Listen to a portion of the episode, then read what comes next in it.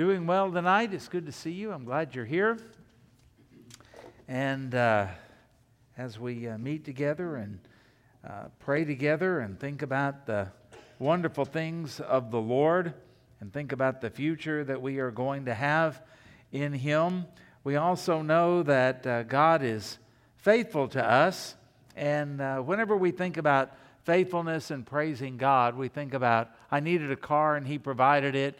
Uh, didn't have enough money for food and He provided it. And those things are true. But I want to ask you to think about another aspect of God's faithfulness. He's faithful to deal with us whenever we have sin in our lives, isn't He?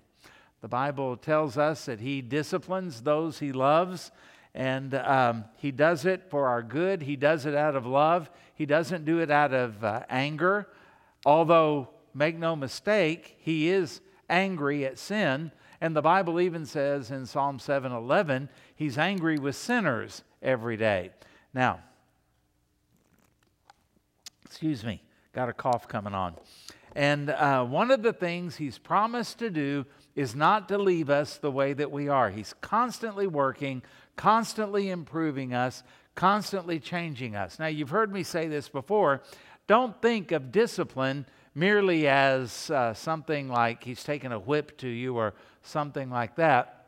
Think of it in terms of correction. He does whatever is necessary to correct us, and that's why we want to be pliable in His hands. We want our hearts to be tender. We want our minds to be renewed so that when we have conviction that comes upon our heart, maybe you're reading something in the morning and you're uh, getting ready for your day, and then something just strikes you. Man, what I just read, I violated just, you know, maybe the day before. Or maybe you read it and you violate it after you read it, if you're like me.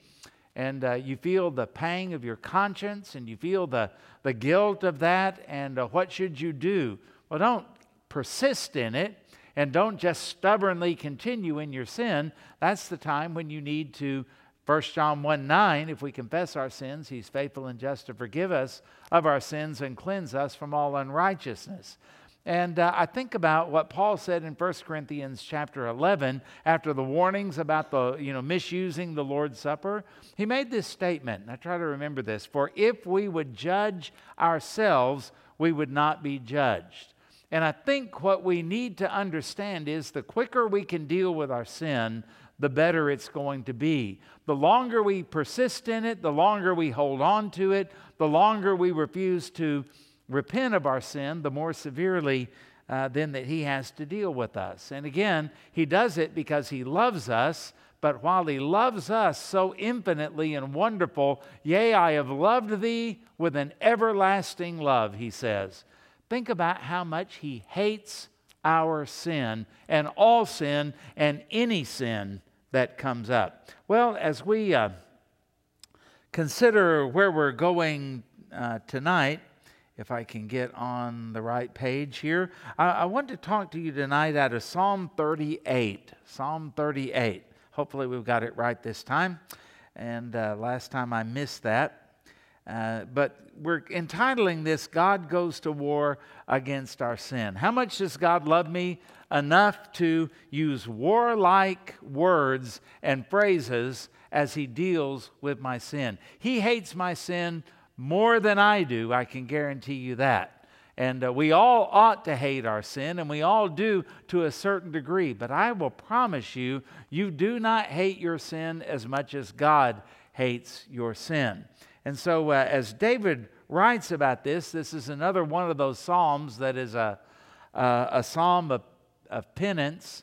This is where he confesses sin and he talks about uh, what the consequences of sin as God deals with him is like, and it's uh, pretty graphic. So let's go to Psalm 38 and we'll look at the first four verses tonight. Psalm 38, verses 1 through 4. So if you'll follow along as I read it.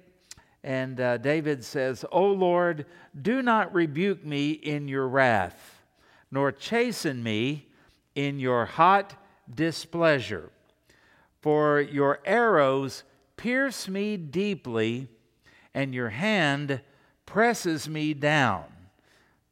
There is no soundness in my flesh because of your anger nor any health in my bones because of my sin. Notice his confession there. This is my fault. For my iniquities have gone over my head. Picture being in, a, in an ocean with waves going over you, and it's hard to stay up above it. It's hard to breathe. It's hard not to swallow the salt water, and then yet they keep coming and keep coming and keep coming. For my iniquities have gone over my head. He's drowning in it.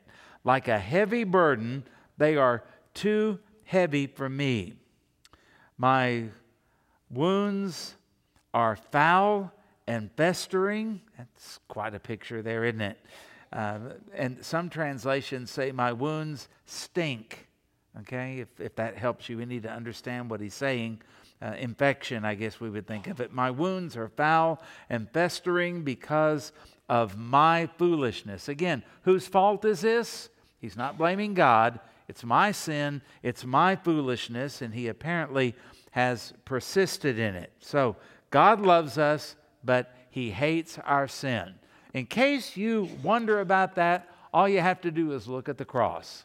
When you look at the cross and you see the Son of God, the God man, Jesus Christ, as he is nailed to the cross, as people mock him, as they spit upon him, and uh, understand too, in a lot of our pictures, the cross is way up high. People are looking up to it. Uh, they probably were not anywhere near that high.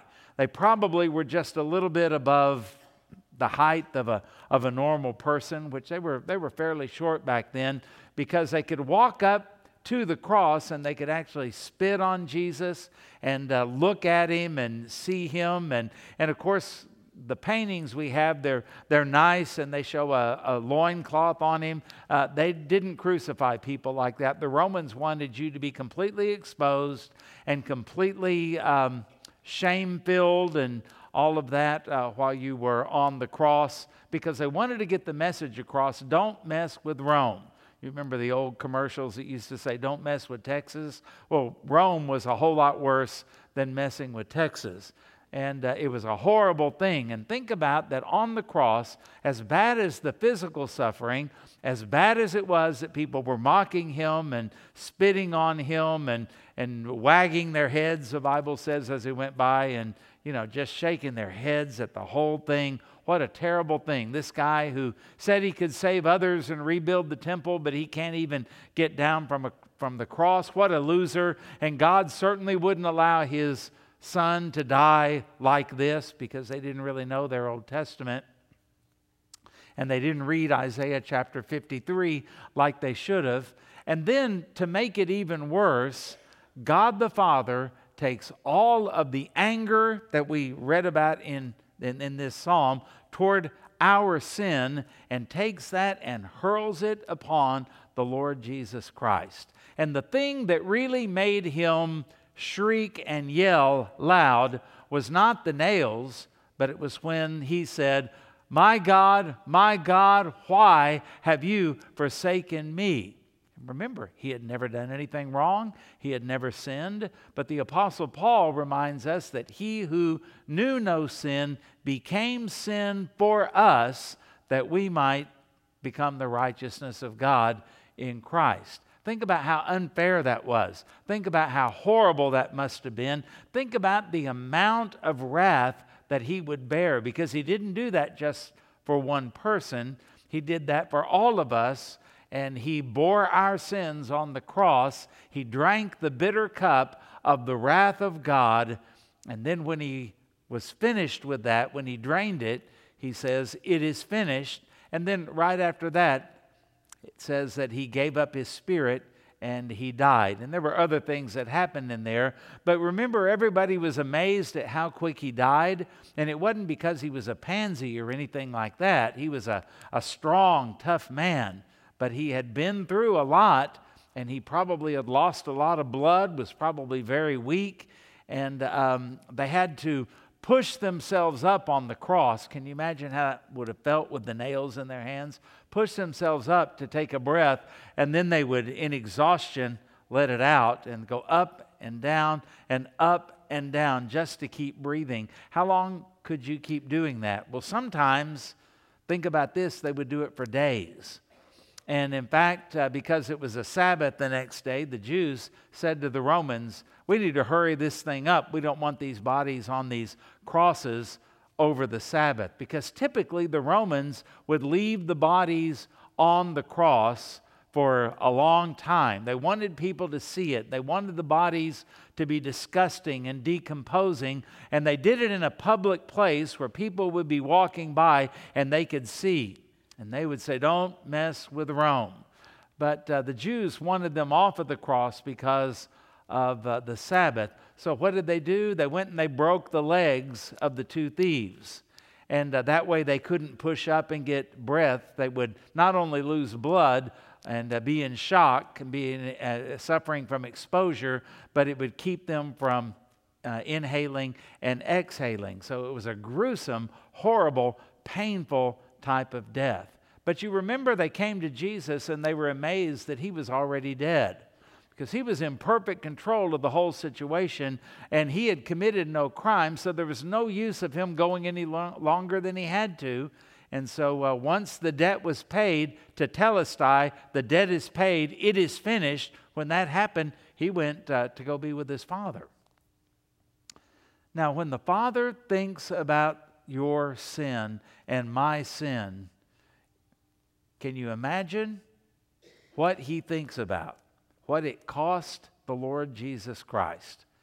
How much does the Father hate sin enough to crucify his own son. Now, if sin were no big deal, God would have just said, Oh, no big deal, just forget about it. Ah, you didn't mean it, it'll be better next time. But it didn't. He sent his son to literally be butchered and then nailed to a cross. And uh, to do that, to bear the wrath of God in our place, that's how much that he hates sin. Well, David had a test of that, a taste of that. David understood that his suffering as he describes it here for us, as intense as it was, it was affecting him mentally and emotionally, it was affecting him physically, and it certainly had affected him spiritually. You don't write psalms like this when you're in a good mood. You don't write psalms like this when everything's great. This is not, the Lord is my shepherd, I shall not want. He makes me lie down in green pastures. He leads me beside the still waters. He restores my soul and that type of thing. That, that, that's not this type of psalm. This is a kind of psalm that is an anguishing and despairing type song. Uh, psalm. This is uh, the kind of psalm that uh, David writes out of the uh, sheer anguish of his heart. He is pouring his heart out in all of this. This is not David writing about something that he heard. This is not David writing about someone else that he knew. You know, I've got this friend and he's really going through some rough time. This is David's personal experience with the Lord. Now, what did he do? I don't know. It doesn't actually uh, tell us here. Maybe it has something to do with, uh, I don't know, something that he had done that we don't know about, or maybe it was something that was done that we uh, do know about, but all of that would be just simply speculation. But notice here how the warlike images, shooting arrows, and things like that uh, are, are being used here because that's exactly the way God feels about our sin. David was accommodating his sin. David was, at least for a while, enjoying his sin. David was stubbornly holding on to his sin, and God says, in love, I can't let this go on. I can't let this continue to happen. We've got to do something about that. Now, uh, just to use my daughter Chelsea as an illustration, uh, when she went into the hospital and when they finally found out that all of her insides were full of infection and just in really bad shape, they didn't hesitate to get her into the operating room and then to open her up and start cleaning everything out. And they keep saying, whenever she talks about kind of a slow recovery, they say, No, you're right where you need to be, and you have no idea how bad everything was on the inside. In fact, it, it would have killed her had they not done something about that. It's, and it's kind of gruesome to think about, and it's a hard recovery, but what's the alternative? If she still wants to continue to be a wife and a mother, then she's got to go through all of this because of uh, all of the infection. Now, I want you to think about how it is if God were to simply leave us alone. Well, and going back to Chelsea, had she gone in there and the doctor said, Well, this is bad, but oh boy, we sure hate to hurt you. And uh, oh, the recovery from all of this is going to be so rough. Why don't you just lay here and have an iced tea and and a cup of coffee maybe and eat a nice meal or something like that and we'll give you some painkiller and everything will be great and you'll sleep good and we'll see what happens. She wouldn't be here now if they did that. They had to go to war against that infection and, she's paying them for it.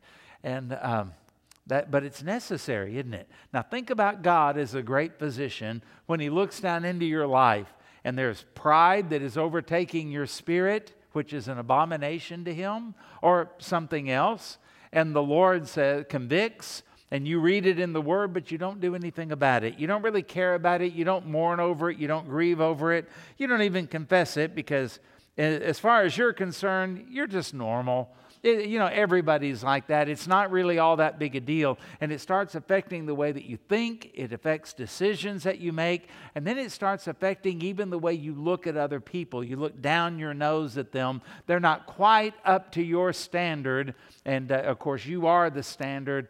And uh, God just hates that. So what does He do? There comes a point to where He says, That's enough of that.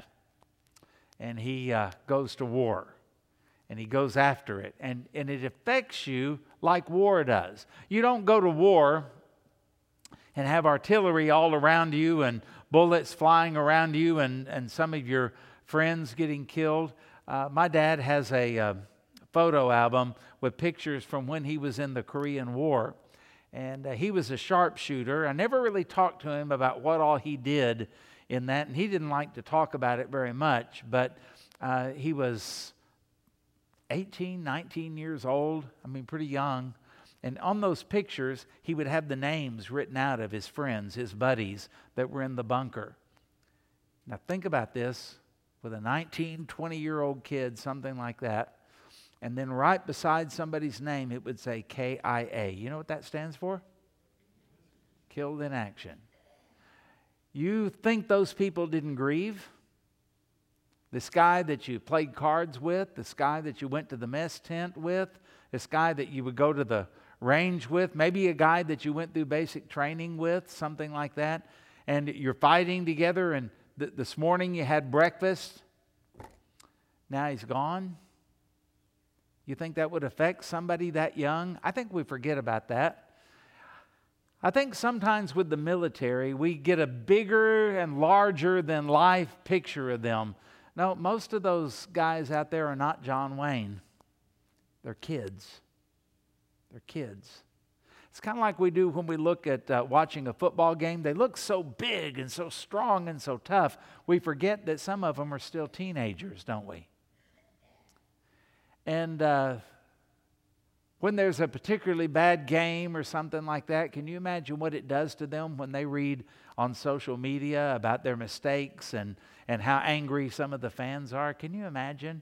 And think how young they really are. I used to get so wrapped up in football games and get so mad and, uh, you know, and, and, get depressed and all of that. And then I finally thought, I'm not going to let an 18, 19, 20, or 21 year old kid affect my day, much less my week. That's kind of silly when you think about it. Well, when you think about in terms of the military and they're actually in combat, I would imagine that uh, some of the poor conditions, my dad talked about being in uh, Korea when uh, it would be like 16 below zero in a tent. Can you imagine what that was like when all of a sudden mortars started flying around you and you had to get out there and you had to man the guns or whatever it is you were doing? They didn't ask you uh, if you'd like to wait till it was a little warmer. They didn't ask you if uh, you liked what they had for breakfast. They didn't ask you what color you would like to wear for the day or anything like that at all, did they? You just go out and you do your job. And those guys, I would imagine it would affect them physically because sometimes they didn't get much sleep. It would affect them uh, mentally and emotionally as they would lose people that they love and cared about, not to mention the anger they must have felt and those kind of things. I think about uh, my dad when he would talk about the stories of when he was wounded and uh, he got hit by shrapnel and he had a huge, big scar back on his, I think it was his left shoulder, if I remember right. It was a big, old, ugly looking thing. And I remember from when I was a little kid, what is that? And then he would tell me shrapnel. I didn't know what shrapnel was, but, uh, you know, that was just the way it was. And uh, he told me later on about uh, when he got hit, he could still walk because of the location of the wound. And so they uh, took him to a MASH unit. And he always said, whenever we would watch the TV show, Man, I hope when they were working on me, there weren't a bunch of jokers like that. And uh, then they had uh, to, they took him to a hospital ship, a Danish hospital ship, and he said, "Man, they loved that because they treated them like kings on that ship." And then when they got better, they had to go back out to real Marine Corps life, and that was a hard transition. But while they were making their way uh, out of the place where he had been wounded and everything, they were having to carry a, uh, a young man who didn't make it. They're having to carry a corpse. And as they are carrying that and making their way to a place where the South Koreans were going to pick them up, Dad said that he had a pistol in his field jacket, and uh, in all of his shock and the trauma of everything, he forgot to put the safety on it. While he is walking and while they're carrying that guy, that pistol goes off. And he said, You know, I could have shot one of my buddies. He said, I could have shot myself in the leg or something like that. And uh, he said, It's just really, really fortunate that I didn't. And then he said, The worst thing was, though, that alerted the North Koreans to where we were. And all of a sudden, mortars started getting closer and closer and closer and closer. How do you think he felt at that particular time? Now, later, he was going to get a Purple Heart and all kinds of commendations for those kind of things. But I bet you at that particular moment, he felt foolish. He knew better than that. I bet he felt like I've, I've just endangered everybody that's here. What in the world have I done? Okay, let's go to David. What do you think David felt like in the midst of this war? And it is God going to battle against his sin.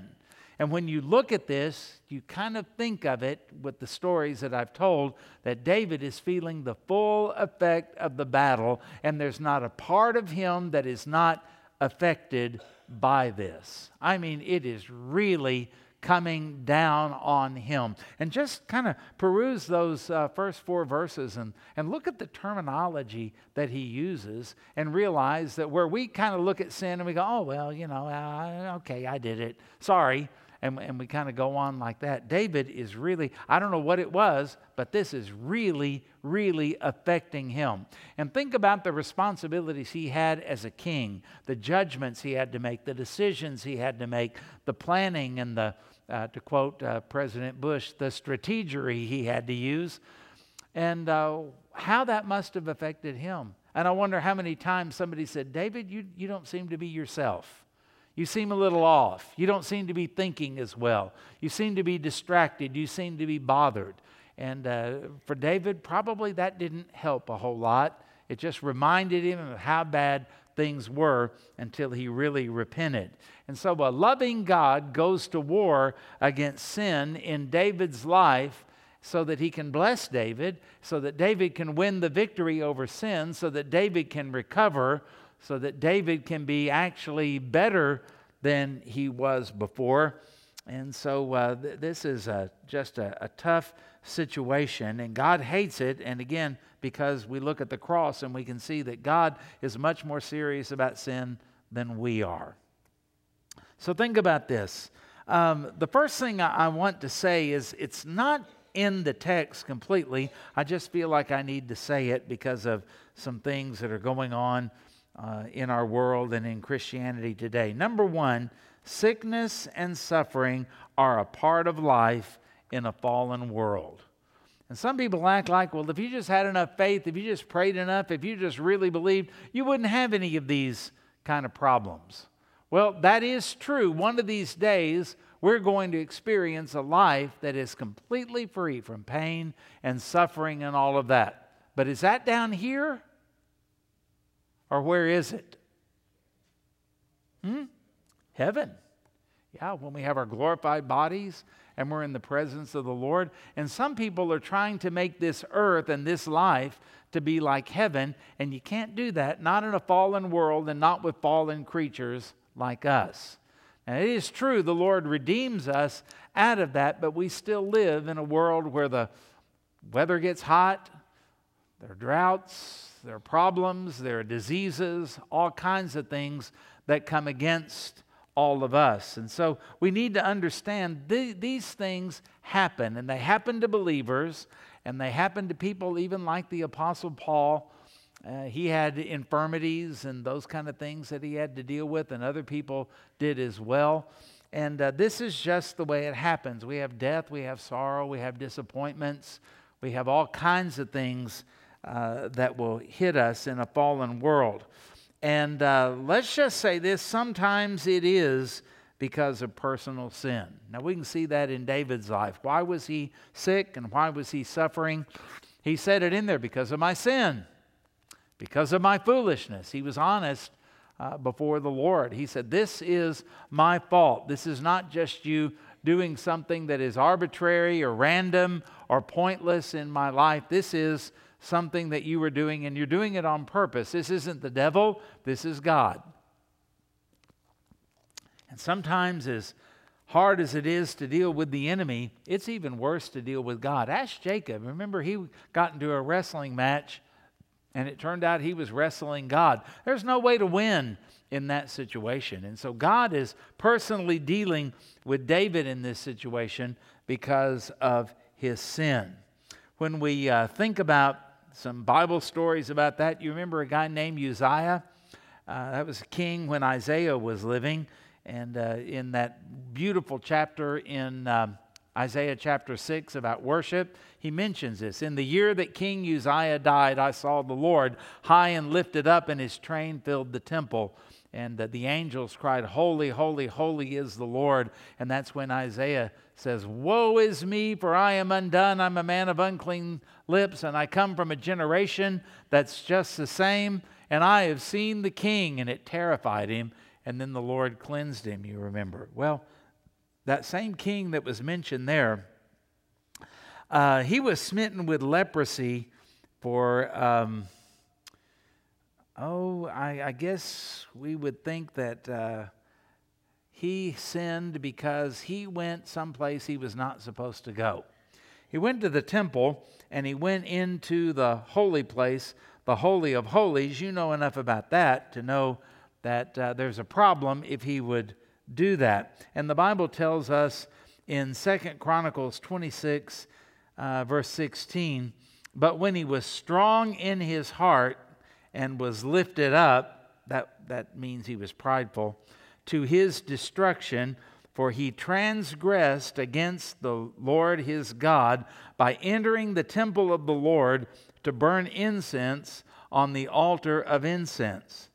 So Azariah the priest went in after him, and with him were 80 priests of the Lord, and they were valiant men, strong men, all these priests were. And they withstood King uh, Uzziah and said to him, It is not for you, Uzziah, to burn incense to the Lord, for the priests, the sons of Aaron, who are consecrated to burn incense. Now get out of the sanctuary, for you have transgressed or sinned, and you shall have no honor from the Lord God. So, what did God do about this? It says, Then Uzziah became uh, furious and he had a censer in his hand to burn the incense, almost like I'm going to do it anyway, regardless of what you or God says. And while he was angry with the priest, leprosy broke out on his forehead before the priest in the house of the Lord beside the incense altar. And Azariah, the chief priest, and all the priests looked at him, and there on his forehead it was leprous and they thrust him out of that place. And indeed, he also uh, hurried to get out because the Lord had struck him. Okay, so King Uzziah was a leper until the day of his death. And so that was as a result of his sin. So sometimes sickness can come because of sin and because we disobey the Lord, like it did with um, Uzziah. Uh, we also know in the New Testament that the believers in Corinth they became sick because they took the Lord's Supper in an unworthy manner. 1 Corinthians chapter 11 verse 29 and 30 says, "For he who eats and drinks in an unworthy manner eats and drinks judgment to himself, not discerning the Lord's body. And for this reason, many are weak and sick among you, and many sleep. For if we would judge ourselves, we would not be judged. But when we are judged, we are chastened by the Lord, that we may not be condemned with the world. So there's an Old Testament example. Uzziah goes into the Holy of Holies, and uh, he could have dropped dead, but he didn't. And because of his stubbornness, he got leprosy, and that was with him till the time that he died. That was a horrible disease back in those days. And then we find a New Testament example of the church at Corinth with all of their problems, with all of their immorality, with the false doctrine and the misuse of gifts and all of the things that they did. Isn't it interesting? The Lord said that I will chastise you even to the point of death, a sin unto death, because you're not taking the Lord's Supper right. And it didn't mean that they had to be perfect to take the Lord's Supper. They weren't discerning the Lord's body. They weren't dealing with their sin and realizing that the only reason their sin was forgiven was because of the death of the Lord. This do in remembrance of me. And so, an Old Testament and a New Testament example. So, sometimes, let me emphasize that, underline it, put it in bold print, italicize it. Sometimes sickness can come as a result of sin. That's indisputable. But it's not every time. And it's not that every time you're sick that you've got some kind of sin in your life, and if you would just repent of it and have enough faith, you would get well. that uh, doesn't work that way, and it's not that way every time in the Bible. So, other times, there is no personal sin. Now, some people would say there is no sickness or anything like that or trials unless you are sinful or not walking with God or not filled with the Spirit or not claiming the promises or not filled with faith. Well, we have a problem because in the book of Job, chapter 1, verse 22, you remember Job, uh, did he get sick? Yeah. Did he suffer? Did he have a great loss in his life, his fortune, and all of his children? In Job 122 it says, "In all this Job did not sin nor charge God with wrong." And there are other verses that make reference to that too. This was just simply a matter of God and Satan had met and uh, God says to Satan, Where have you been? Well, I've been running to and fro on the earth. Oh, have you considered my servant Job? I mean, it wasn't the devil that brought up Job, it was God that brought up Job. God set Job up for this whole thing. And the devil goes, Well, of course he serves you. You've blessed him. Let me at him, and he won't do that anymore. And God says, Do everything, anything you want, just don't kill him. And in all this, Job did not sin or charge God with wrong. He struggled, but uh, he didn't sin, the Bible says. So you can't do that. Then I'm thinking about when Jesus was with his disciples and they came upon a blind man in John chapter 9. I'm reading in verses 1 through 3. Now, as Jesus passed by, he saw a man who was blind from birth. And his disciples asked him, saying, uh, Rabbi, who sinned, this man or his parents, that he was born blind? See, there's got to be a reason for all of this, right? Either he sinned, well, how does a guy that's blind from birth, how do babies sin? That wasn't a very smart question. And, you know, him or his parents that he was born blind. Now, Jesus answered in verse 3 Neither this man nor his parents sinned, but that the works of God would be revealed in him. And Jesus healed him. I had a friend that said we need to remember when sickness comes in our lives, there's uh, sickness of uh, chastisement. Okay, the Lord is correcting us.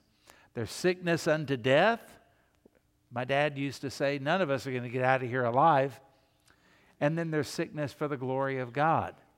Now, how does God get glory in sickness? I don't know. With the problems I've had, I remember thinking that sometimes all things work together for good. How in the world can this be good? How in the world does God get glory out of all of this? I don't fully have the answer on that, but I did come to one conclusion that there's one way He could get glory that I could control, and that was me, my attitude. And I began to, instead of thinking, why was I butchered and cut on, and why am I so weak, and why am I having to live like this, to start looking at it and say, Thank you, Lord, that this open heart surgery and the replacement of that valve is going to keep me alive. I get to be around my grandkids a little bit longer. I get to experience life a little bit longer.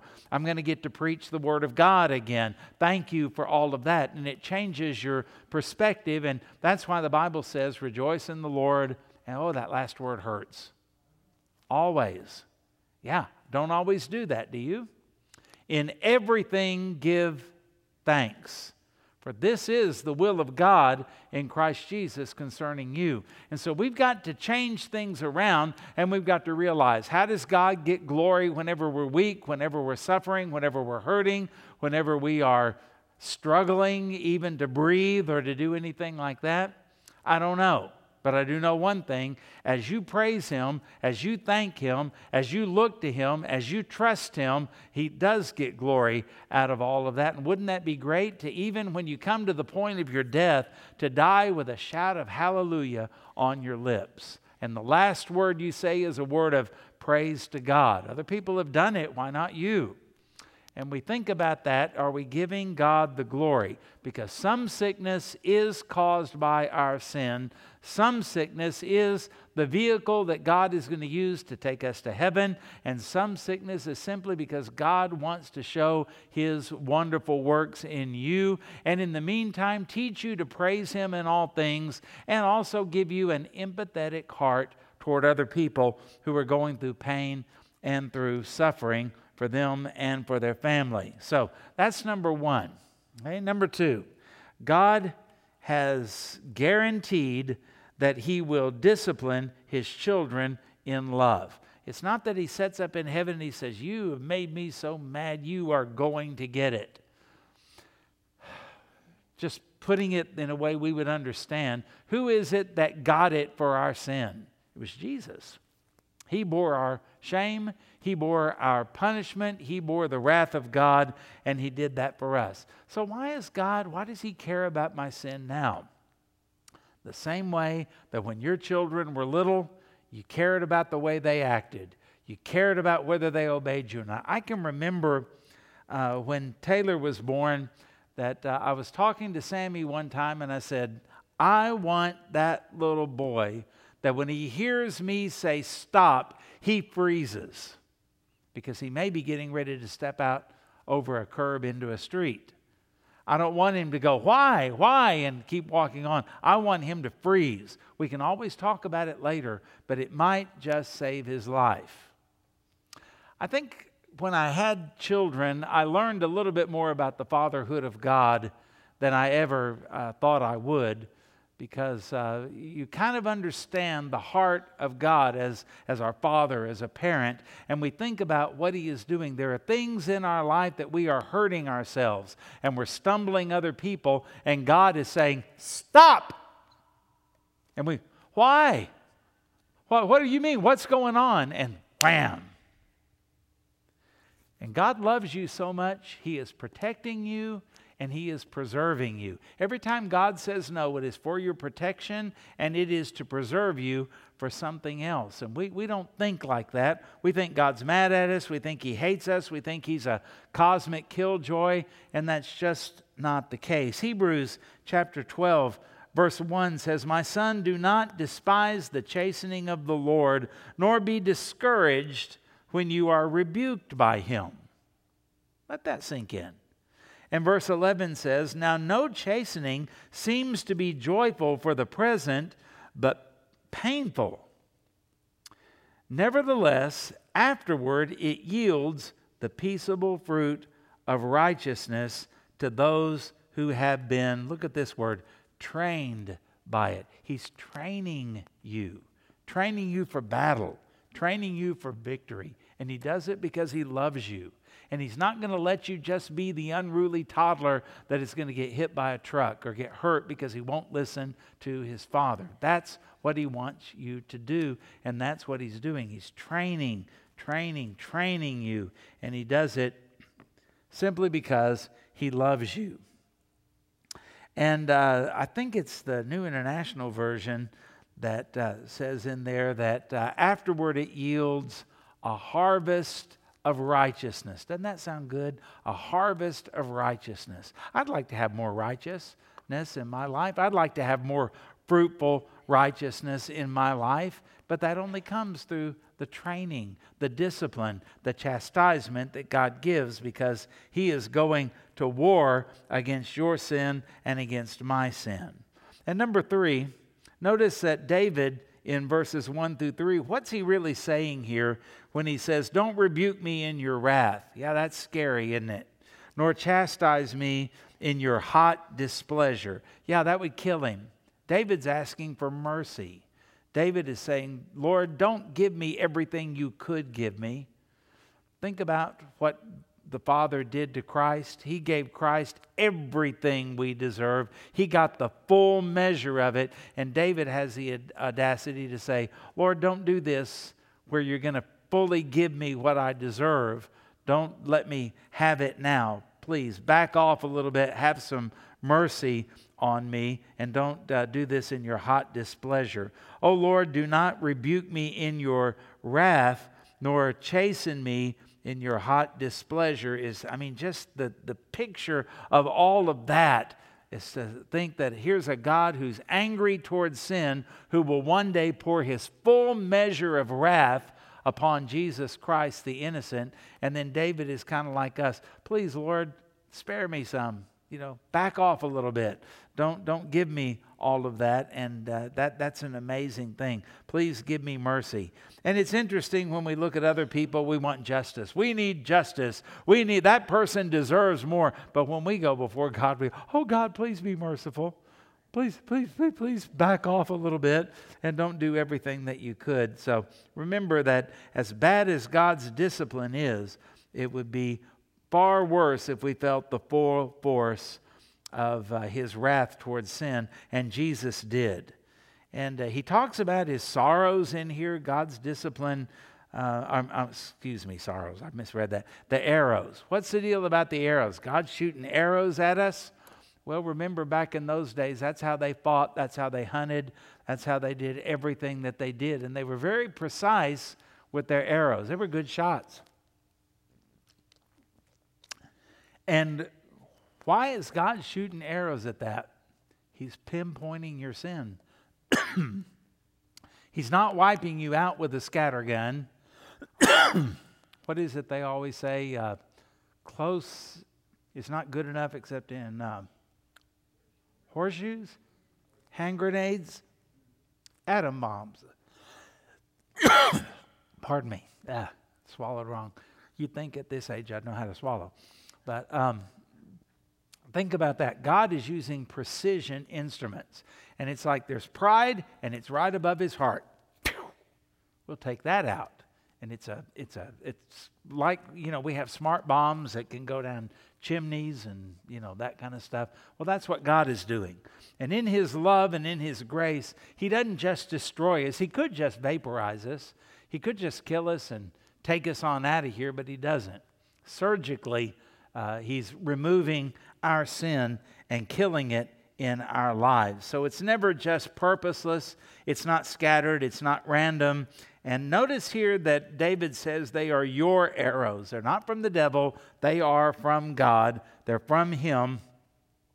And they're targeted and they're warlike because he wants to kill the sin in us so that we can live in freedom and in grace.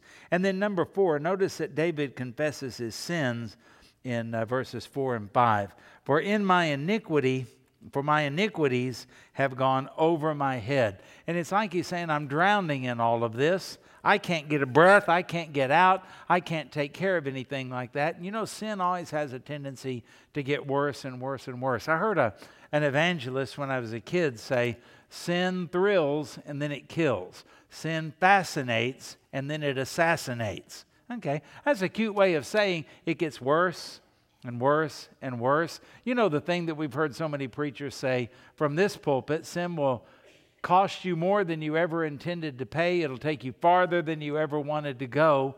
And, uh, you know, we think about those kind of sayings. Well, that's always the way it is. It's like an infection in your body, like Chelsea had. It doesn't ever just stay the same when it's untreated, it spreads and it causes more trouble. And that's what sin does in our life. And so God deals with it. And uh, David said, It's like a heavy burden on my life. It, I can't handle it anymore. You know, when you first get into sin, you go, Oh, it's no big deal. I can handle it. It's just small. Now David can't handle it anymore. It's like he's got a hand on him that's pulling him down. It's like he's trying to swim in combat boots, something like that and it's a heavy burden, and it's too heavy for me, he says. And he says, and then my wounds from all of this, they're foul, they stink, and they are festering. In other words, what seemed to be so fun has now ruined his life. You ever seen a drug addict like that? You ever seen a person that thought they could get away with sin and it was no big deal? You ever talked to somebody maybe in prison because they thought they could handle their sin? They thought they could get away with all of it?